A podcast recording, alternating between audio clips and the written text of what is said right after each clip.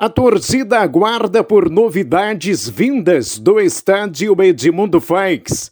Afinal, estamos a menos de dois meses do começo da divisão de acesso, que para o nosso rubro-negro inicia com o clássico diante do Galo no Edmundo Faix no dia 11 de abril.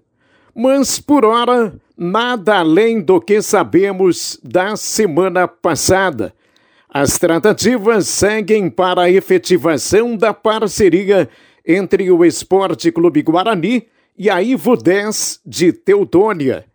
Não foi batido o martelo confirmando o acordo. É o que afirmou ainda na sexta-feira o presidente Lúcio do Guarani. Adiantou, no entanto, que se as coisas continuarem evoluindo, como aliás estão evoluindo, a parceria tem tudo para ser oficializada ainda esta semana. Muito se fala sobre ser essa a única saída para o Guarani manter-se em atividade em tempos tão difíceis e de poucos recursos financeiros. Penso que não cabe discutir agora essa questão, mas sim reivindicar que todos os itens de obrigações e direitos das partes envolvidas na parceria sejam clarificados para a segurança da comunidade em geral e principalmente para o torcedor e para aquele apoiador de sempre. Entendo ser o procedimento com maior poder de simpatia, de engajamento e de união de todos no caminho de uma temporada 2022 melhor do que as últimas enfrentadas pelo clube. É compreensível a preocupação com a ausência de informações mais concretas sobre o Guarani e seu futuro. A divisão de acesso logo ali vai começar. O torcedor quer agilidade.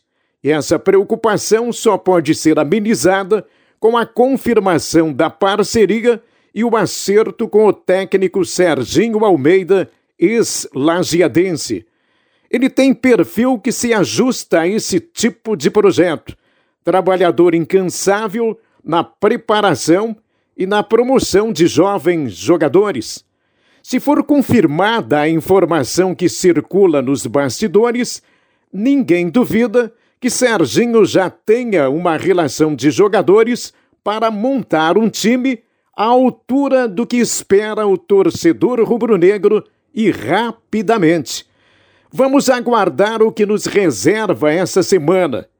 Que as boas notícias possam vir e povoar de esperança o sonho rubro-negro de êxito na divisão de acesso já a Soeva, com comissão técnica acertada e 12 jogadores contratados, confirma a apresentação oficial do elenco para essa terça-feira às 9 horas da manhã no ginásio poliesportivo.